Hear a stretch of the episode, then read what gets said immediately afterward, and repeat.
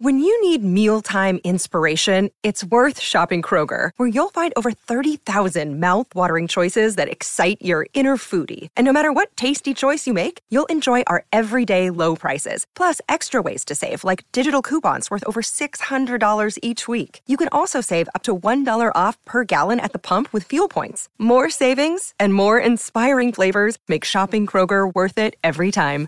Kroger, fresh for everyone. Fuel restrictions apply. Another day is here, and you're ready for it. What to wear? Check. Breakfast, lunch, and dinner? Check. Planning for what's next and how to save for it? That's where Bank of America can help. For your financial to-dos, Bank of America has experts ready to help get you closer to your goals. Get started at one of our local financial centers or 24-7 in our mobile banking app. Find a location near you at bankofamerica.com slash talk to us. What would you like the power to do? Mobile banking requires downloading the app and is only available for select devices. Message and data rates may apply. Bank of America and a member FDIC. Hello, it is Ryan, and I was on a flight the other day playing one of my favorite social spin slot games on ChumbaCasino.com. I looked over the person sitting next to me, and you know what they were doing? They were also playing Chumba Casino. Coincidence? I think not. Everybody's loving having fun with it. Chumba Casino is home to hundreds of casino-style games that you can play for free anytime, anywhere even at 30,000 feet. So sign up now at ChumbaCasino.com to claim your free welcome bonus. That's ChumbaCasino.com and live the Chumba life. No purchase necessary. VGW. Void were prohibited by law. See terms and conditions. 18 plus. Step into the world of power, loyalty, and luck. I'm going to make him an offer he can't refuse. With family, cannolis, and spins mean everything. Now, you want to get mixed up in the family business. Introducing The Godfather at ChumbaCasino.com. Test your luck in the shadowy world of The Godfather slot. Someday, I will call upon you to do a service for me. Play The Godfather now at ChumbaCasino.com. Welcome to the family. No purchase necessary. VGW Group. Void where prohibited by law. 18 plus. Terms and conditions apply.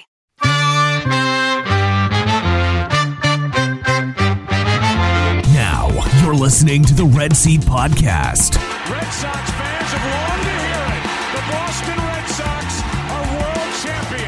Hosted by Jake Devereaux. It's gone. It's into the bullpen. This game is tied. This game is tied. David Ortiz. David Ortiz. David Ortiz. Featuring Keaton DeRocher and Bob Osgood. Sale winds. He fires. Swing and a miss. Strike three. It's over. The Red Sox have won the world championship.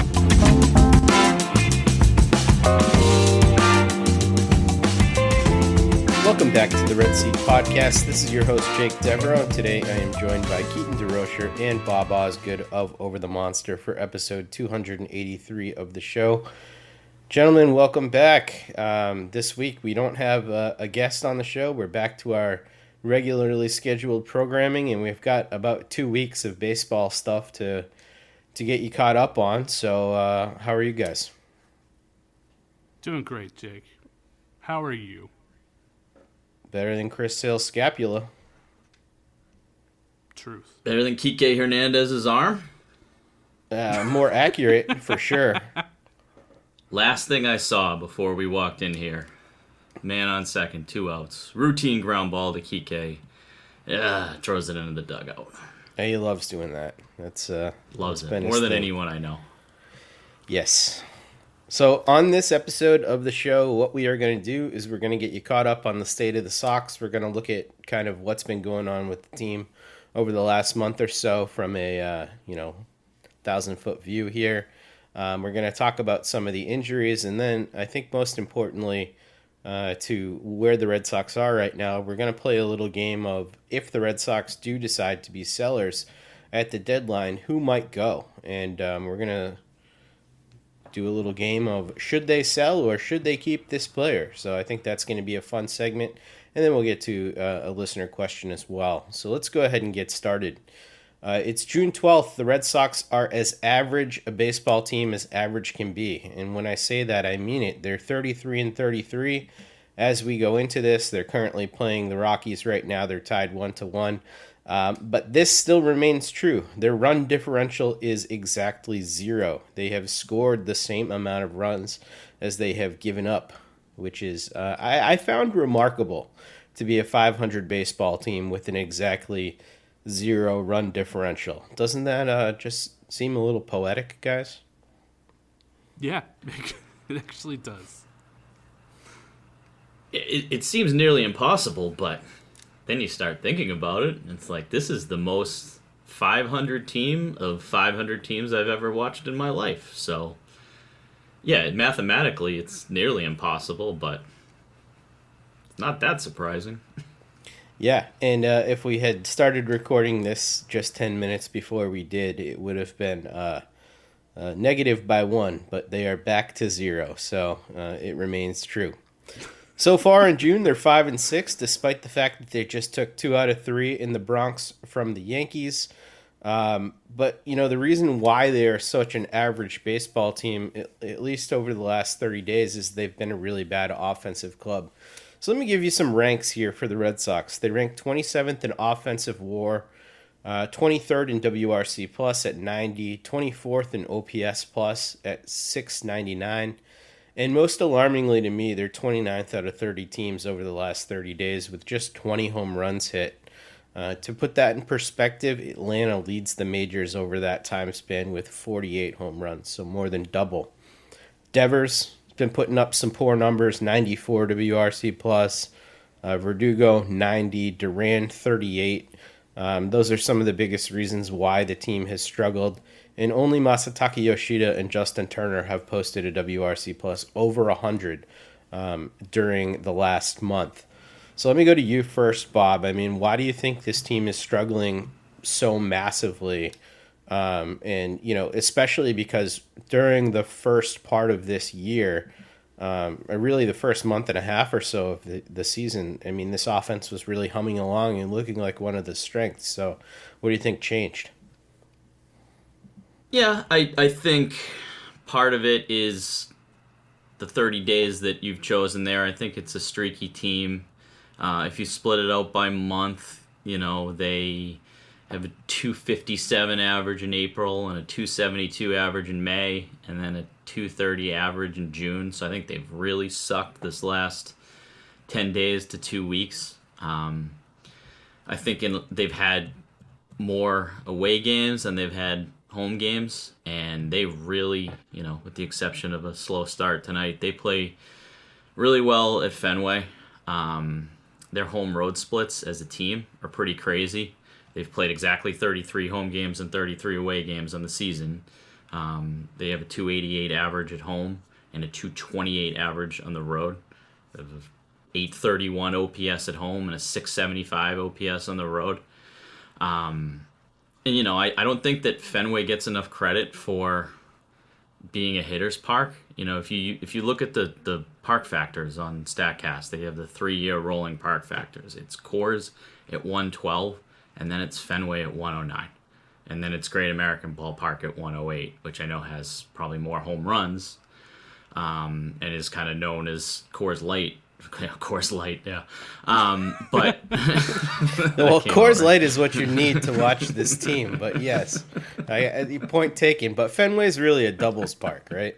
I mean, right, that's and that's so that's the one that blows it away. I think it's like by far the park factor with the most doubles, and you know, they have 87 doubles at home and 59 doubles on the road. So they've had more games over the last 30 days on the road. They're coming off a, a, road trip where they just didn't hit well at all, even the games that they're winning. Like you look at Sunday night being a 3 2 win in extra innings. They've had a lot of wins like that, even when they have won over the last month. So I think that's part of it. I think they have a streaky team. I think that they've just been awful hitting on the road. Um, and then, you know, if you break the splits out even further, you see that position by position, like the outfield is very good. Third base, you know, Devers been a bit disappointing, but the home runs are there. And then you look at shortstop, and it's a 210 average and a 285 OBP and a 348 slugging and a 632 OPS from that position. And just goes back to not taking care of that position at the beginning of the season, a year ago, during the season, any of that. I mean, 210 and also leading the league in errors by far at the position. They're just getting so little from shortstop. Um, and I don't think that's changing anytime soon. Well, let me ask you this, Keaton. Um, you know, coming into the year, when we looked at this lineup, uh, nobody thought they would be the offense that they were for the first month and a half, where they were like, you know, one of the best offenses in baseball. Adam Duvall came into the season about as hot as a as a hitter as has ever been, and even when he's been back here for just a couple days, he's looked pretty good. But you know, we were worried about who was going to protect Devers in the lineup. I think that worry still exists. Um, I think you could argue Verdugo played over his head for a while. Duran played over his head for a while. You know, my my question here for you, Keaton, is: Are the Red Sox really the team that we were sort of worried about a little bit offensively coming into the year? Or are they that team that we saw in the first month? Like, what is the true talent level of this team? And is this a team that you expect to struggle to hit the long ball over the rest of the season? Uh, yeah. I mean, I guess it's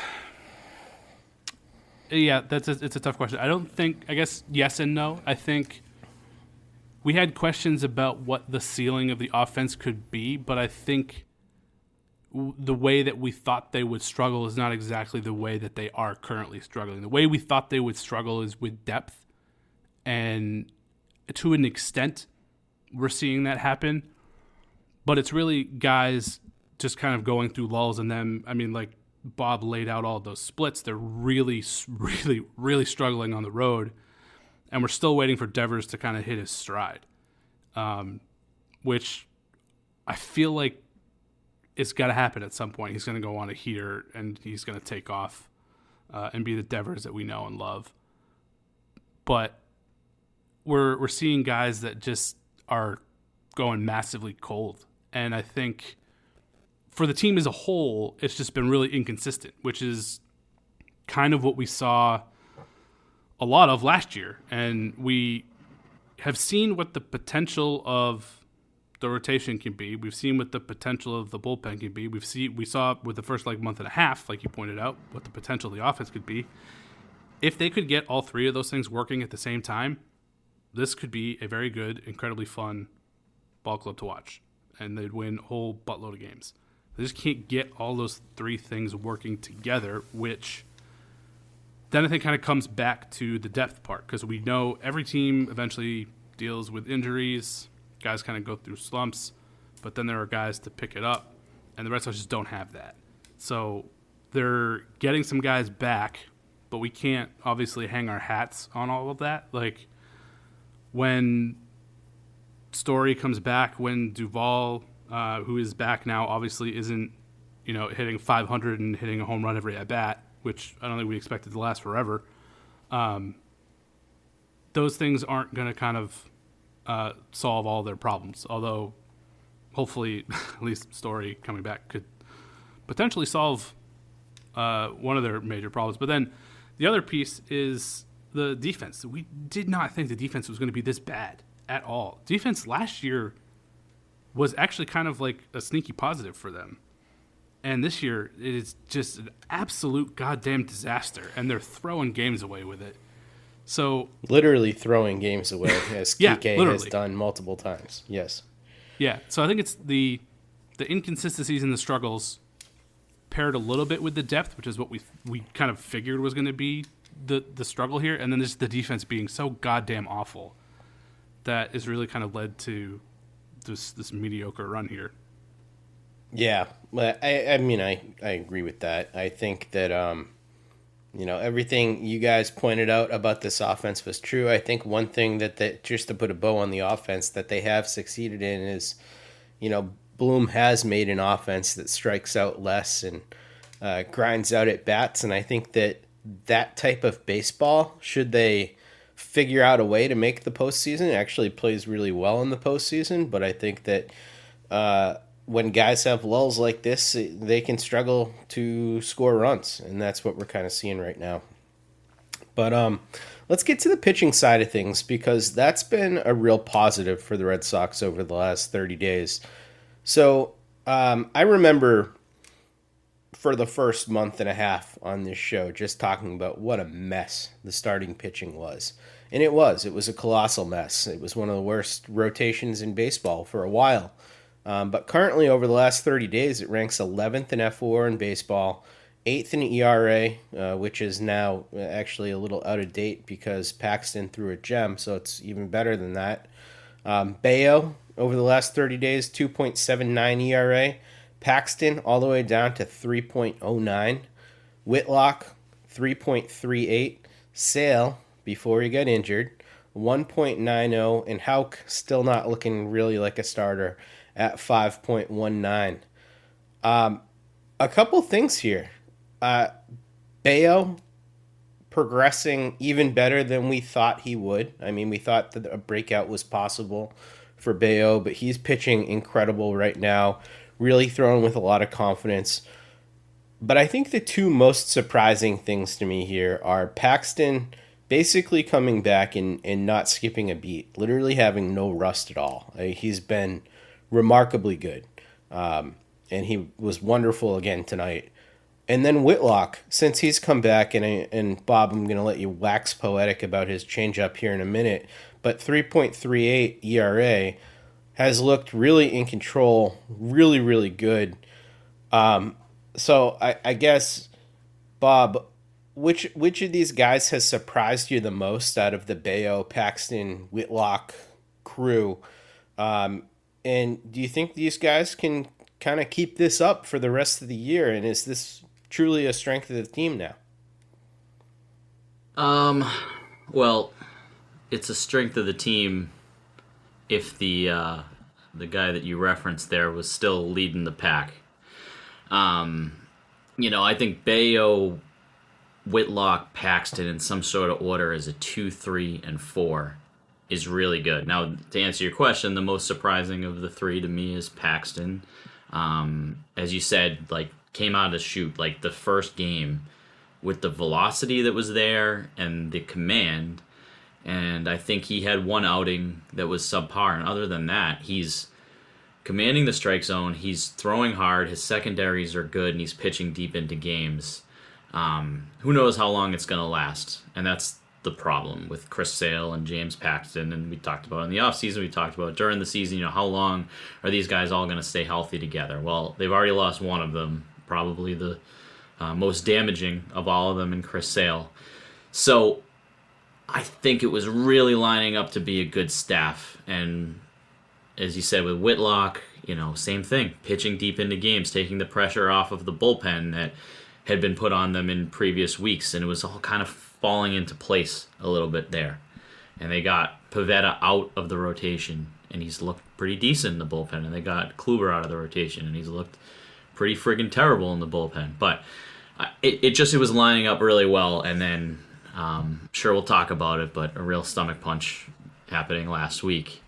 Um, so I, I think it's a strength. I think they can continue to build on that, and this is what I had hoped for Whitlock, what I had hoped for Bello, um, and you could kind of you had a vision of, of where things if they could put things all together. Um, and Whitlock's changeup is a totally different pitch this year, and Bello kind of figuring out how to sequence and pitching with confidence, as you said.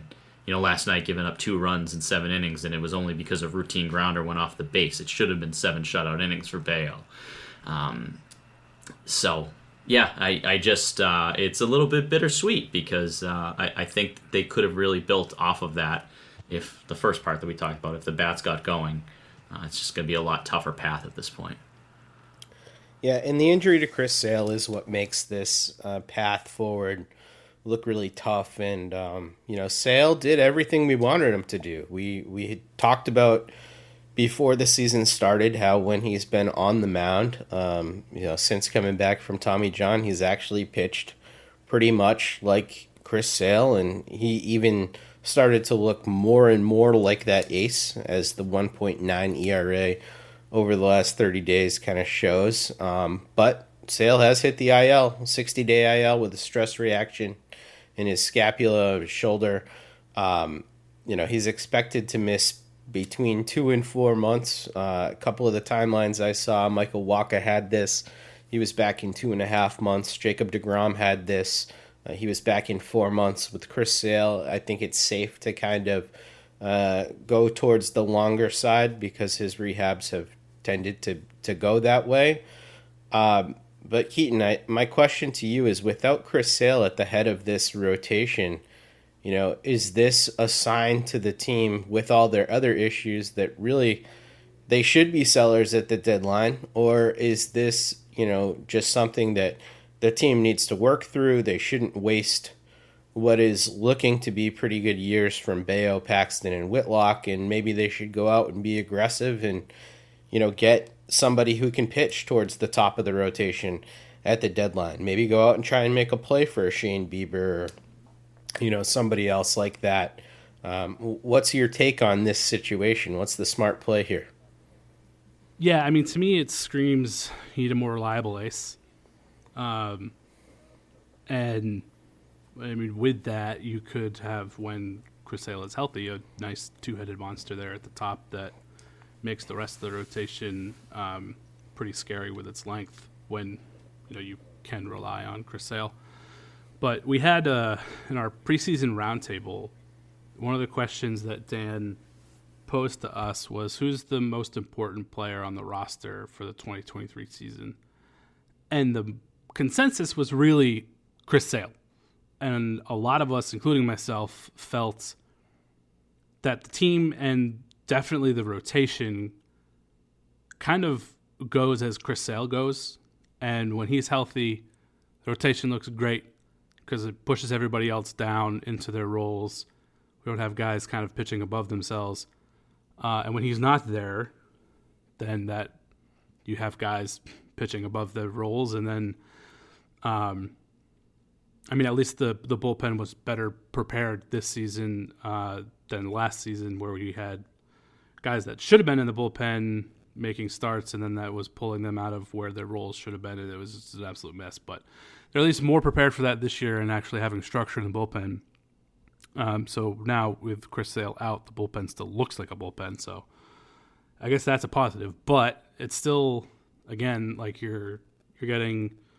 Um, you know the spot starts and things from guys like Kutter Crawford, um, who, who you've talked about Jake as being that guy that's in kind of like that swing, long relief role that seems to fit him pretty well, and he's had a lot of success with. Now he's being pulled out of that at times uh, to get starts because they need guys to make starts, and uh, you know we end up pulling random guys in from AAA to get starts because we need to give the entire bullpen and pitching staff a day off because uh, they're exhausted because they basically don't have a. They've been overused. So, yeah, it has a massive effect when he's not there. Um, so, either they need to have a, a, more strategic plan or they need a, a more reliable ace. And I'm, I'm all for having a more reliable ace. I think that makes a, just too much sense for this team. Um, so that would be the direction that I would go, and I think um, you know a guy like Bieber makes a ton of sense. Um, probably a couple other options will pop up between now and the trade deadline too. Um, that could be explored, and I hope would be explored. Um, but yeah, I still believe that the the team and the rotation kind of rises and falls with Chris Sale, and not having him there is got a big hole to fill and that, that's that's going to be tough. Yeah, it's hard to argue uh, that Chris Sale isn't the most important player on this team. Um, I would definitely agree with you there, and I believe I did agree with you preseason as well. Um, you know, one of the things that has happened as a result of of a couple things here, um, uh, of the Sale injury, of Kluber's ineffectiveness, Pivetta's ineffectiveness as a starter, um, Josh Winckowski, you know, moving to a leverage role in the bullpen. You know, the the starting pitching depth for this team is all of a sudden being tested, and the three guys that we were sort of counting on at AAA and Mata and Murphy um, and um, uh, the other name I'm blanking on Walter, Walter. Um, have just not really panned out in that role either. So now they are relatively thin. And, and like you said, I think that's a good point about Kutter Crawford. They're taking him out of a role where he was pretty successful and putting him in the rotation now. And uh, it's not clear to me that that's the best thing either. I do want to say though to uh, to piggyback on um, basically everything that Bob just said. I was completely wrong about James Paxton, and he has been tremendous. I was I had zero expectations for him coming into the year, just basically because he hadn't pitched uh, or had only pitched 22 innings since 2019. and I had I really didn't think that he could be relied on really in kind of like any capacity this year at all. I was completely wrong. He has come out of this basically out of the chute like way beyond anything I had ever expected, and he actually has the highest K per nine of his career right now. Um, wow, 20, 26 innings, honestly, obviously isn't a ton, but he has never had in like any sample size. Well, I guess the one sample size where he had a 1.1 innings in a season, so I'm not going to count that because that isn't a sample size. Uh, has never had a K per nine over 12. It's at 12 and a half right now. Uh, he's not walking guys. He's keeping the ball in the yard. He's getting grounders for outs. I mean, he he's, he's doing so much right right now, and he came out of the gate doing it immediately. He's been way better than I could have anticipated. That's a yeah, big I, boost. I think he's easily been the biggest surprise this year. That's for sure. And for four million bucks, it's uh, tough to complain about that. I think that's as valuable as it gets right there. So if you look at K minus BB, just to go off of what Keaton's saying, he's at 24.8% right now. And if you look at anyone with 20 innings or more, which he has, the only starters that have a better K minus BB than Paxton are Gausman and Strider and DeGrom. That's pretty good company. Yeah. So, yeah, I mean, pretty good. Do I think he can do that for 150 innings? Probably not but he's on a crazy pace. Yeah. Yeah, it really is. Okay, round two. Name something that's not boring. A laundry? Ooh, a book club. Computer solitaire, huh? Ah, oh, sorry, we were looking for Chumba Casino. That's right. ChumbaCasino.com has over 100 casino style games. Join today and play for free for your chance to redeem some serious prizes. ChumbaCasino.com. No purchase necessary. Full prohibited by law. 18 plus terms and conditions apply. See website for details. With lucky landslots, you can get lucky just about anywhere. Dearly beloved, we are gathered here today to. Has anyone seen the bride and groom? Sorry, sorry, we're here. We were getting lucky in the limo and we lost track of time. No, Lucky Land Casino, with cash prizes that add up quicker than a guest registry. In that case, I pronounce you lucky. Play for free at LuckyLandSlots.com. Daily bonuses are waiting. No purchase necessary. Void where prohibited by law. 18 plus. Terms and conditions apply. See website for details. I think it's fair, though, to, to kind of put you guys on the spot here. Um, with where the Red Sox stand right now, um, they're last in their division. They're four games back to the final wild card spot. Um, and I think it's another fair question to ask is, you know, are all four of the AL East teams in front of them right now a better team than them? Let me ask you this first, Bob. What do you think? Yes, yeah. All four AL East teams are better than them. The team I thought before the season would finish fifth and Boston fourth was Baltimore, and they are 41 and 24. So I can't possibly say that Boston's a better team. It's not even close so far. Um, so yeah, I mean, I, I, I, look at all the other ones, and it, it, I don't know what case I could make to, to say that they are. Um, so yeah, Baltimore's past them, and I think they're fifth in the AL East for a reason. Are you in the same boat, Keaton? Yeah, and I was right there with Bob, thinking that Baltimore wasn't going to be very good this year, and I was extremely wrong about that. Well, I remember being ridiculed on this podcast for saying that Baltimore could finish with a better record than the Yankees. So take yeah. that, guys. we got to pull that audio because we shit on you pretty good. Yeah. We were asking what what you had spiked your drink with. every once in a while I get something right. Um, but yeah, I, I think if we agree that all four AL East teams are better than them, and I would count myself as as one of those. Right now, I think that there's just so many attractive pieces on this team to other teams, uh, and there are so few uh, true sellers that the Red Sox could probably make out pretty well if they were to be sellers. So what we're going to do now is run through a bunch of players who are on shorter term contracts with the Red Sox and uh, see whether or not you guys think that they should sell or keep this player. So let's start off in the bullpen, uh, maybe the most important position at the trade deadline. Bullpen and, and starting pitchers typically get the biggest hauls here. Kenley Jansen, who's having a great season as the closer, he's signed through 2024. Uh, let's start with you, Keaton. Would you sell or keep Kenley Jansen at the deadline? Keep. Okay. Uh, Bob, would you sell or keep Kenley Jansen? Yeah, I'm I'm keeping Jansen. J- more than anything, so that I don't have to spend the whole offseason saying the most important thing that they need to do is find a yep.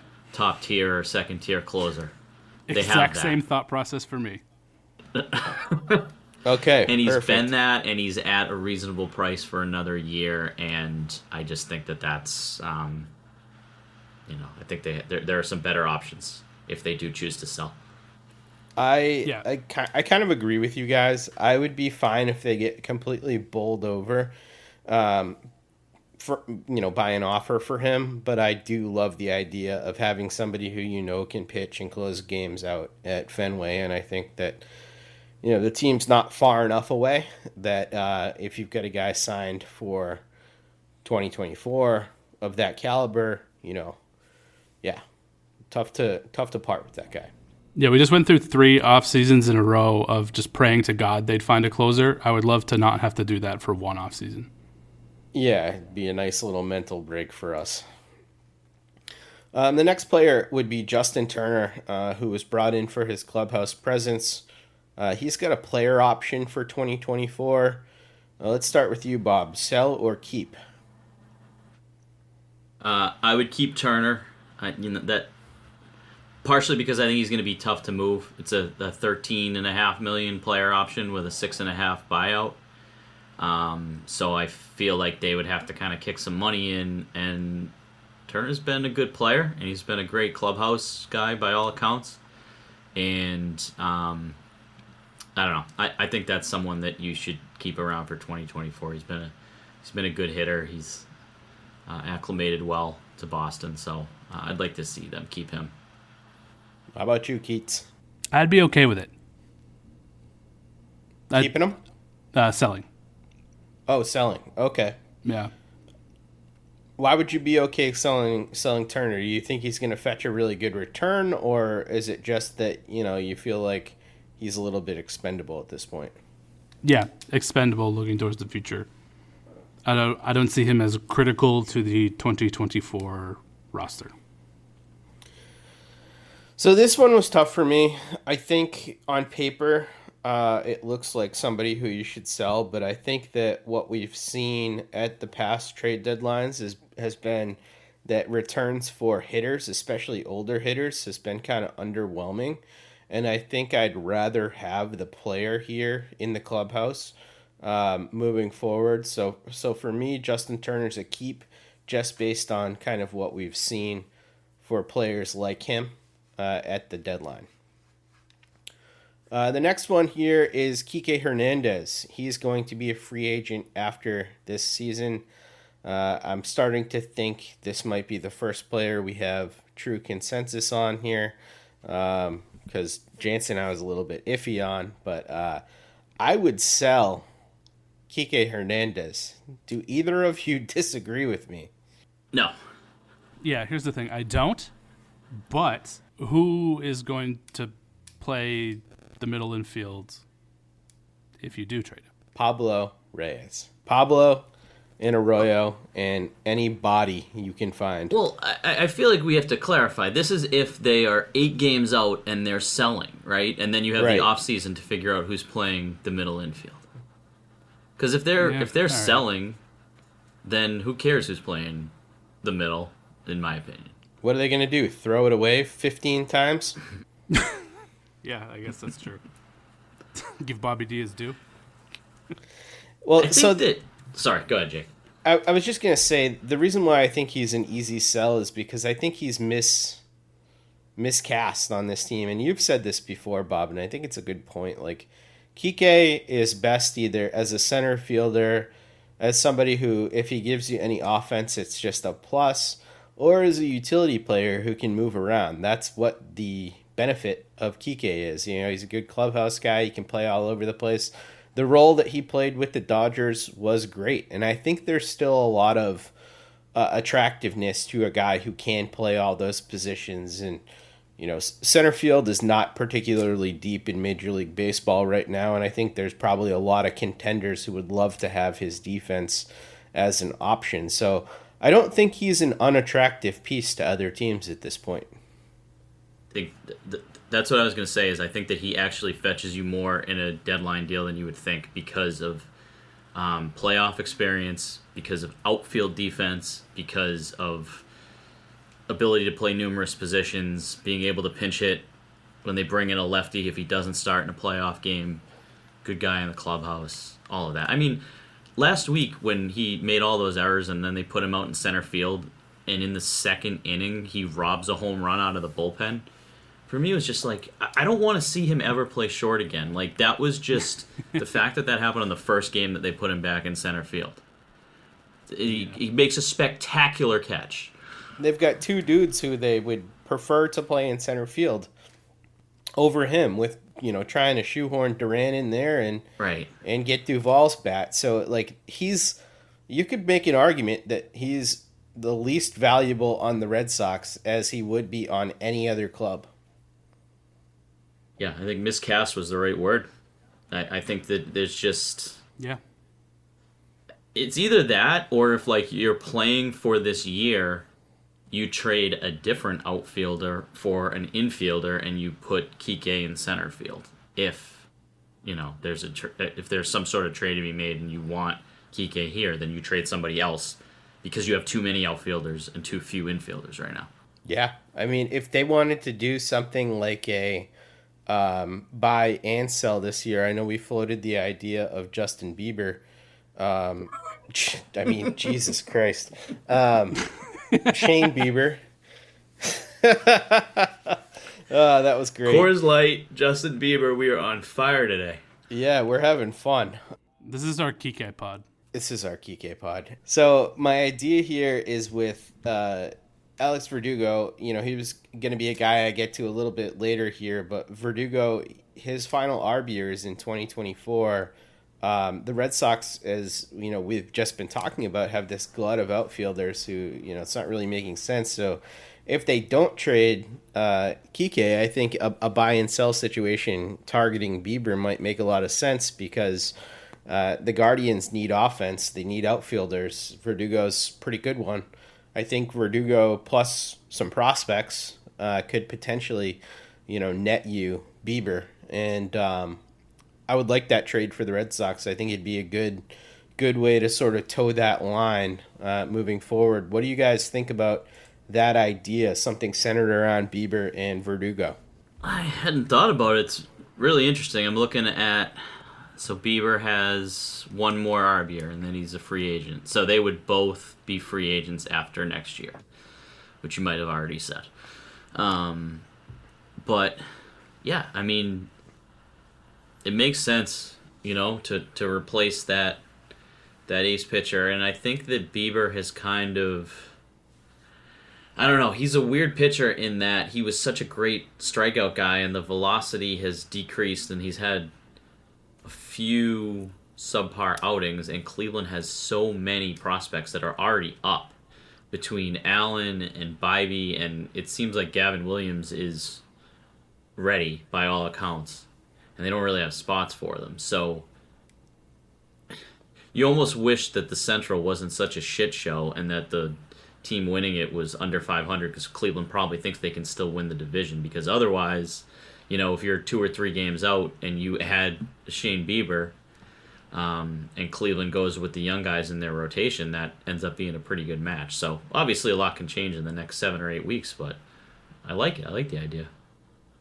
Yeah, it kind of just seems like the perfect match of organizations. Red Sox great at developing offensive players, Cleveland great at developing pitchers. Just make the swap.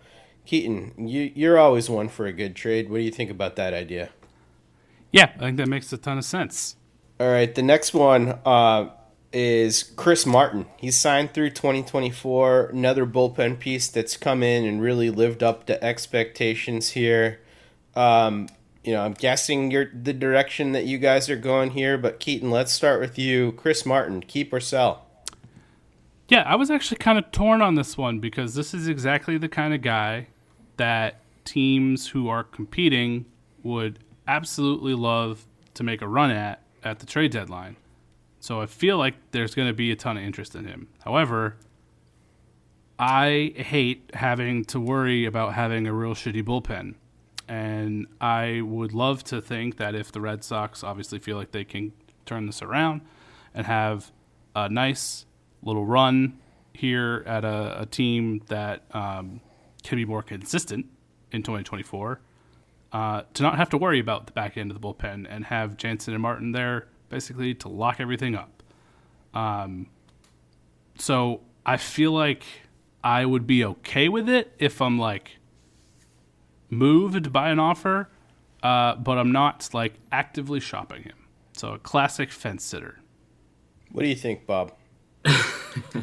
um, I'm I'm always going to sell the middle reliever. I think Jansen is a different story as a as a closer who has experience closing, but I think that the first thing that you should sell if you are going to go that direction would be anything that you can get for your middle relievers. And Martin, you go back to the 1st of August last year, you know, in 43 innings, he's got a 166 ERA. You know, he's been pretty good here. He was electric for the Dodgers the last two months of last year.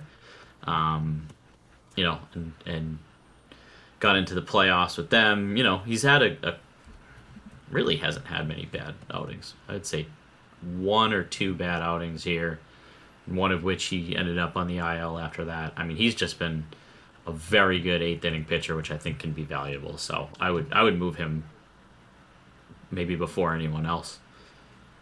Yeah, I think it all depends on the return for me. Like I get what Keaton is saying that um, it stinks having to worry about building a bullpen every year, and he's one of those guys that was a really good fit because he's a strike thrower and they didn't really have a lot of those. But I also see the point where like a lot of contending teams are going to look at Chris Martin and think that he's a pretty valuable piece uh, to the puzzle for them down the stretch. So if you can get yeah. like a you know top ten or so prospect from a team for a reliever like Chris Martin, um, I think you do that in a heartbeat. Or you know maybe not top ten, but you know top twenty prospect. I think you gotta at least think about that um, moving into the future.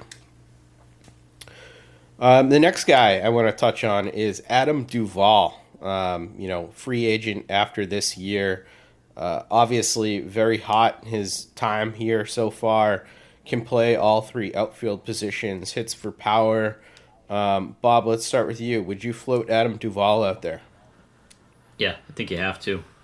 If he's a free agent after this season, um, hopefully, once he's back for a week or two, starts to find that power that he had early in the season. I mean, you got to worry about another wrist injury after having that last year, how much power that he's going to have. So, I'm sure teams will want to see that, but his strikeout rate has been down in Boston, and obviously we know he hit for power, and he's a free agent, and I think that's an easy sell, and maybe you can get, you know, 70 80% of what you would have got for JD Martinez when you should have traded him a year ago. What do you think, Keats? Yeah, definitely. He's a guy that I would move. I think he would definitely have some attraction to those competing teams. You'd, you'd get some offers for him, and um, you know, you've got the guys within the organization to play those positions. So I don't think it's a major loss there. So yeah, I'm in agreement with you guys on that one. You have to float Duvall if you're out of it. Uh, the next name is the one that gets me the most excited, though. It's James Paxton, who's going to be a free agent after this year. Um, I think this could quite potentially be the most attractive player available at the deadline should the Red Sox decide to shop uh, him because of the way that he's pitching, because of how little money he's being paid this year. Um, I think Paxton might fetch a whole crap ton of prospects uh, for a contending team I would sell him in a heartbeat, especially considering his injury history. What say you, Keaton? Yeah, I mean, if he's keeping this pace up and healthy through the trade deadline, he two yeah, like you you said, two things are going to happen. He's like a whole bunch of prospects. The teams are going to want to add him, and also, like keeping him on the team through the end of the season. You get to the off season, he's going to want a whole buttload of money, so which well deserved. So, um, which definitely seems like a thing you wouldn't pay him. Uh, so he would definitely walk. Uh, so definitely take the dump him for a whole bunch of prospects while you have the the chance and, and don't risk trying to ride it to the end of the season. Yeah, Bob. I mean, are we off base here that he's going to get a huge return, or you know, I mean, are teams going to be scared away by Paxton's injury history, or are they just going to be looking at a guy who can step in and be like a number two starter for them down the stretch? Yeah, if he makes seven or eight more starts like he has, even close to what he has, then you're not off base at all. You know, I think when you decide to sell, the first thing you do is you say, um, we're skipping James Paxton's next start so that he doesn't get injured in the time that we're trying to trade him.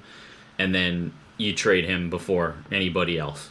Um, I guess I said that about Martin, but in terms of injury concern, you make sure that Paxton doesn't take the mound again before you have him traded. Um, yeah, and, and, next year he'll sign an, a similar incentive laden deal with insurance and all of that for his arm. But for the time being, for two months, if he's made 12, 13 starts, a left hander throwing with the velocity he has, with the strikeouts that he has, they could get a ton for him. He, I agree, would, would get the greatest return from this group we're talking about. Yeah, it feels yeah, almost sure. irresponsible to keep him. Yeah. Just like it almost felt irresponsible to keep JD Martinez last year. Oh, it definitely did. Definitely did.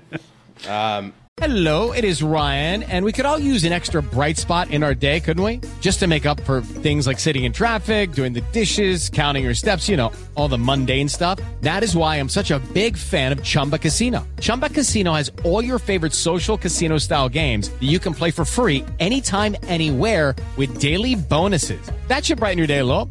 Actually, a lot. So sign up now at chumbacasino.com. That's ChumbaCasino.com. No purchase necessary. VGW. Void were prohibited by law. See terms and conditions. 18 plus.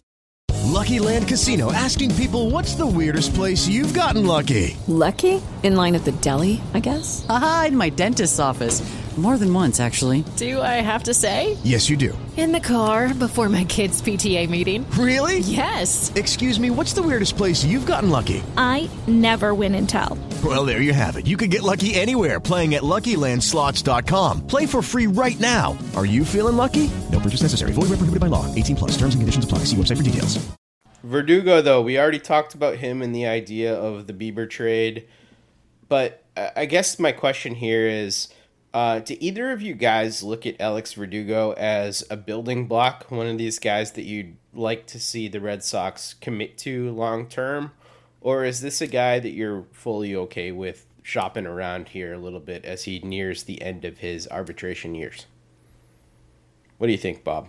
Yeah, I'm okay with them floating him around. I I should have a decision on him by now, but I don't you know, and I have another year and a half to decide, I guess. But um, no, I, am not totally convinced that he's somebody to build around. I think there have been a couple of different seasons this year included that it seems that he's going to take that leap and then I think he's going to have a better year than he has in past seasons, but we're probably going to look at his numbers at the end of the year and say, all right, he was 10% better than he was last year, and he hit.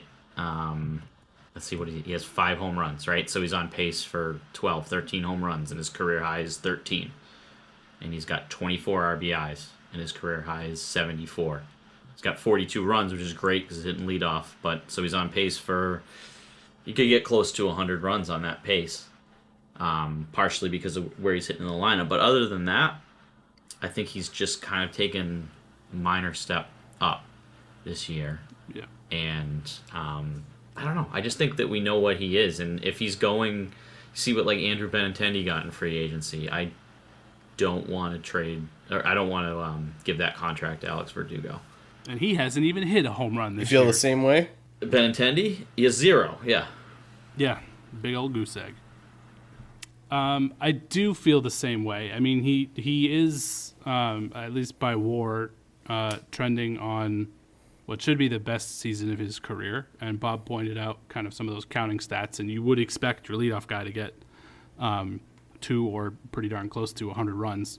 So that makes sense. I was really hoping that like full on breakout was going to happen, um, and it looks like through the first month and a half of the season or so, um, or monthish, that that was what was going to happen. He's obviously cooled off considerably since, which is a bit of a bummer to see. Um, but hopefully he can maybe regain some of that form and, kind of push for that. But um, he's not even stealing bases, which is kind of surprising to me. Um, so I don't think for a guy that doesn't really contribute a lot, like I'm not sure if you like you look at his stat line and you're like, that's what he does to this this lineup or this roster, and you know that that's that's the building block that you're hitching your wagon to. Um, he's kind of just like a a medium jack of all trades because it's like cool double digit home runs. He has he should have the potential to get the double digit steals, but he's just not running. Um, he is walking a bunch, which is great, but like, is that what you're going to hit your wagon to? Is is the hopes that he continues walking at the highest rate of his career? It seems a little iffy.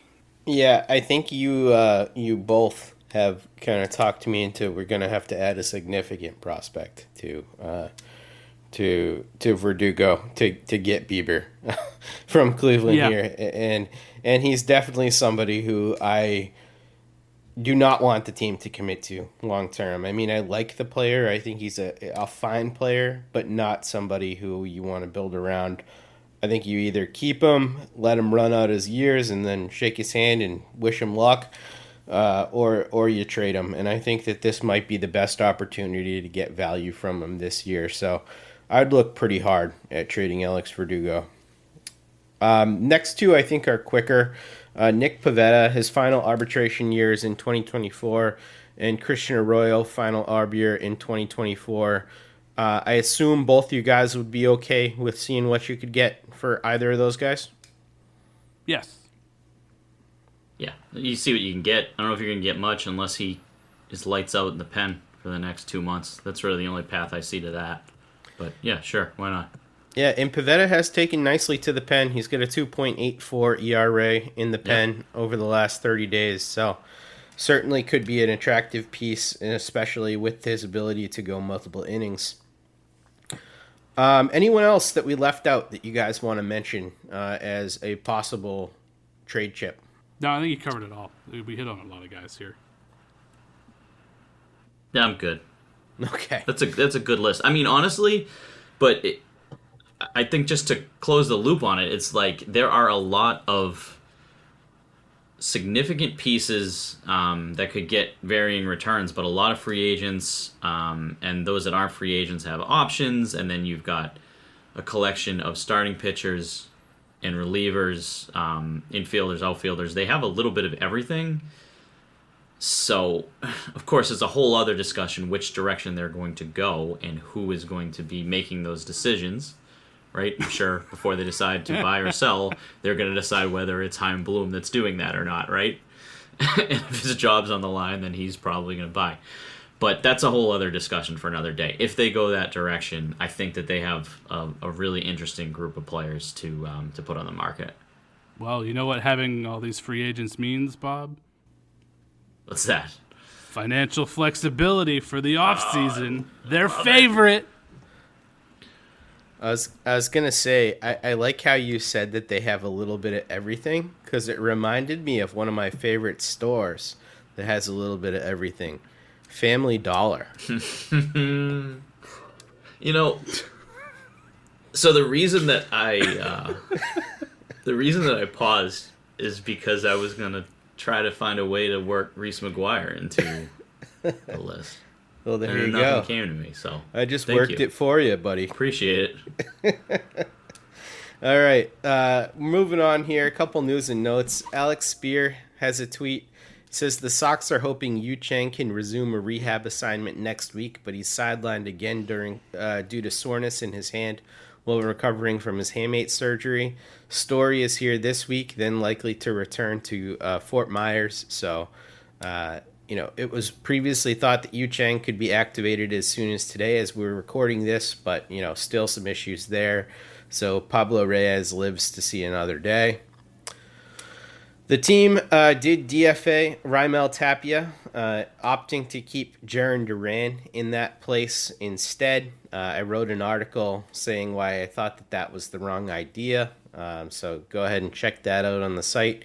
Joely Rodriguez uh, also to the IL 15 days uh, with a shoulder issue. Rob Refsnyder signed an extension uh, with the team. His extension is worth 1.85 million dollars in 2024, and he's get a 2025 option being valued at two million bucks. Uh, in addition to that, uh, Bob has a rant about the roster mismanagement overall. So uh, Bob, I I wonder if you were as fired up as I was about the Tapia thing, but I'm I'm curious to hear where you're going with this. So, I'm going back to May 30th um, when they called up Ryan Sherriff, and then shortly after that they played a doubleheader against Tampa Bay, and we haven't talked since that Tampa Bay series, at least not about the major league team. And Sherriff came in in game one of the doubleheader, and he got a huge out with runners on base to keep the game tied in the fifth inning. And then in the second game of the doubleheader, they brought Ryan Sherriff in in the fifth inning of the second game of the doubleheader, and he got a huge out to get out of the inning. And it seemed like he did his job in both of those games, and probably would need to take Sunday off after throwing in both games. Um, but you know, I, I think that he was the good lefty that they've been looking for. He's had an ERA in the twos at AAA, and ERA in the twos in the major leagues, and seven appearances. Instead, they threw him back out there in the sixth inning, and he threw over 40 pitches in the second game that he'd already pitched in the doubleheader that day. So they pretty much had no choice to send him down because he was probably going to be down for like three days after that and bring in a new arm. Um, so they bring in Ort and then um, they send down Sherriff after that Saturday game, and then the Tapia situation that you wrote about when they activated Arroyo. So then they sent Ort back down, and they called up Chris Murphy, and Murphy didn't get a start. He ended up pitching in relief. Um, and then um, they called up John Rocker there, um, Dermody, and then they sent him back down the next day and then they called up Joe uh, Jacques, and now he's back up. And there's just been this revolving door, and that that whole weekend it felt like they were short a pitcher. You know, they didn't use Nick Pivetta at all in that doubleheader for some reason. They threw Jansen in both games recklessly for too many innings. They threw Sherriff in both games recklessly for too many pitches that he had to be sent down. And it was like that move in itself started a chain of events that just didn't need to happen. And the game that Dermody pitched, Kluber ends up going 75 pitches anyways. So if he was available to go 75 pitches, I don't know why he didn't just start the game to maybe avoid whatever the hell that was midweek. There's um, no difference between Kluber and Dermody at this point. Right. Yeah, so I agree. If, if he, I figure, well, you know, he took a couple of weeks off. Maybe he's not available to go deep into the game, and then they they let him wear it for 75 pitches, anyways. So there's just been like a management of the bullpen and the roster, and it kind of goes back to the 40 man, which Bloom was supposed to be able to kind of manage the edge of that 40 man roster and learning from what they did in Tampa Bay. And there was nobody. They had to go and pick up players and shift other players to the 60 man just to make this work because you've got a crew of Bryan Mata and Brandon Walter and Chris Murphy that you cannot count on. So none of your AAA guys that are on the 40 are available to be starters. Um, other ones that are injured and not on the 60 day AL. I mean, they got to a point where they literally were trying to churn the last man of that 40 man roster. Um, and it was just so unnecessary. You know, they could have just had Sherriff pitch one out in both of those games and sit him on Sunday and then bring him back on Monday, and he was pitching well. It's just, I, I don't know, it's just curious to me, and um, I just don't think they're doing a, a good job managing both the 26 and the 40 man roster right now on the edges. And maybe that's a very minor nitpicky thing to do, but that's what Chaim Bloom was supposed to be good at. And he's not just screwing it up, he's also causing unnecessary controversy and bringing that into the team in the process. So I just, I don't understand it. I think, uh, you know, I agree with everything you said. Um, I also found that annoying, but I also think uh, Cora deserves a little bit of blame for some of this roster mis- mismanagement because I don't think it's exclusively Chaim Bloom's territory. I think that Cora does have some say about you know who comes up and right. how that is being managed, and uh, overall, it, it it does often seem like those two don't have any idea what they're doing when it comes to managing the roster, and you know one of the things that we were asked about a couple times on past podcasts was does Shane Drohan have a, a chance to make an appearance this year? And uh, now all of a sudden, like Shane Drohan is not looking that far off. Should something else happen uh, to to one of these guys? And, and that's a. I was alluding to that, right? Thank you for mentioning Cora, right? It wasn't Chaim Bloom that pitched Sherriff and Jansen for too many pitches that day. Um, that's on Cora for sure, but it was kind of some of the subsequent moves. So they're both to blame for what was going on there. Um, yeah, and with with Drohan and Jeff Ponce had some great points about him there, and and, and talked about the comparison between that, but it it leads into this pretty well. And the, just the forty man, if you look at it as a whole, there's not a whole lot to pull from right now in the way that a lot of these kind of better managed teams are uh, are doing. Yeah. Seems Bloom left the Tampa Bay Magic in Tampa Bay. Yep. All right. Uh, we have a question from Maddie, uh, and she says, or he says, I'm not sure which.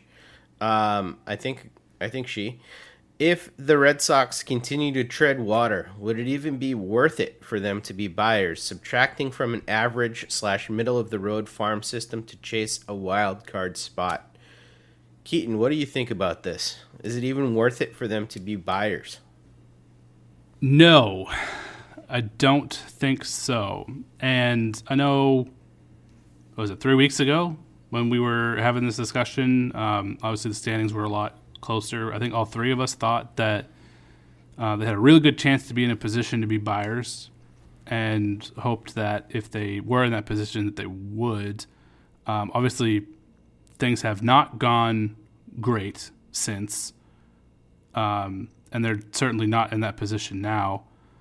But I mean, not only are they looking up at the entirety of their division, but the more that they kind of tread water, they're going to end up looking up at more and more teams, um, you know, fighting for whatever that last playoff spot is, and it's just going to make less and less sense. And so I, I think I've completely flipped. I think unless I really go on a run here, as we like basically straighten themselves out entirely, as we head towards the the trade deadline, I I hope that they are not buyers.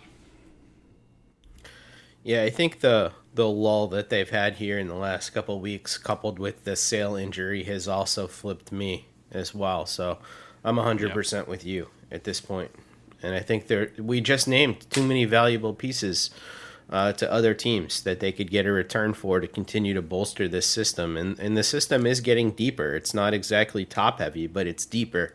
Um, so you know, it's a it's a good thing to have, but obviously we we kind of wanted them uh, to be yeah. in a position where they could be buyers. So. All right. Um, well, thank you everybody for joining us on this episode. We do appreciate all the uh, support, the listens, the the downloads, the rate reviews, the questions, everything. Um, you can follow us on Twitter. You can follow Keaton at the Spoken Keats. You can follow Bob at Bob Osgood15. You can follow me at, at DevJake, and you can follow the Over the Monster site to read everything we write. at Over the Monster. We do appreciate you. We'll be back in your ears next week.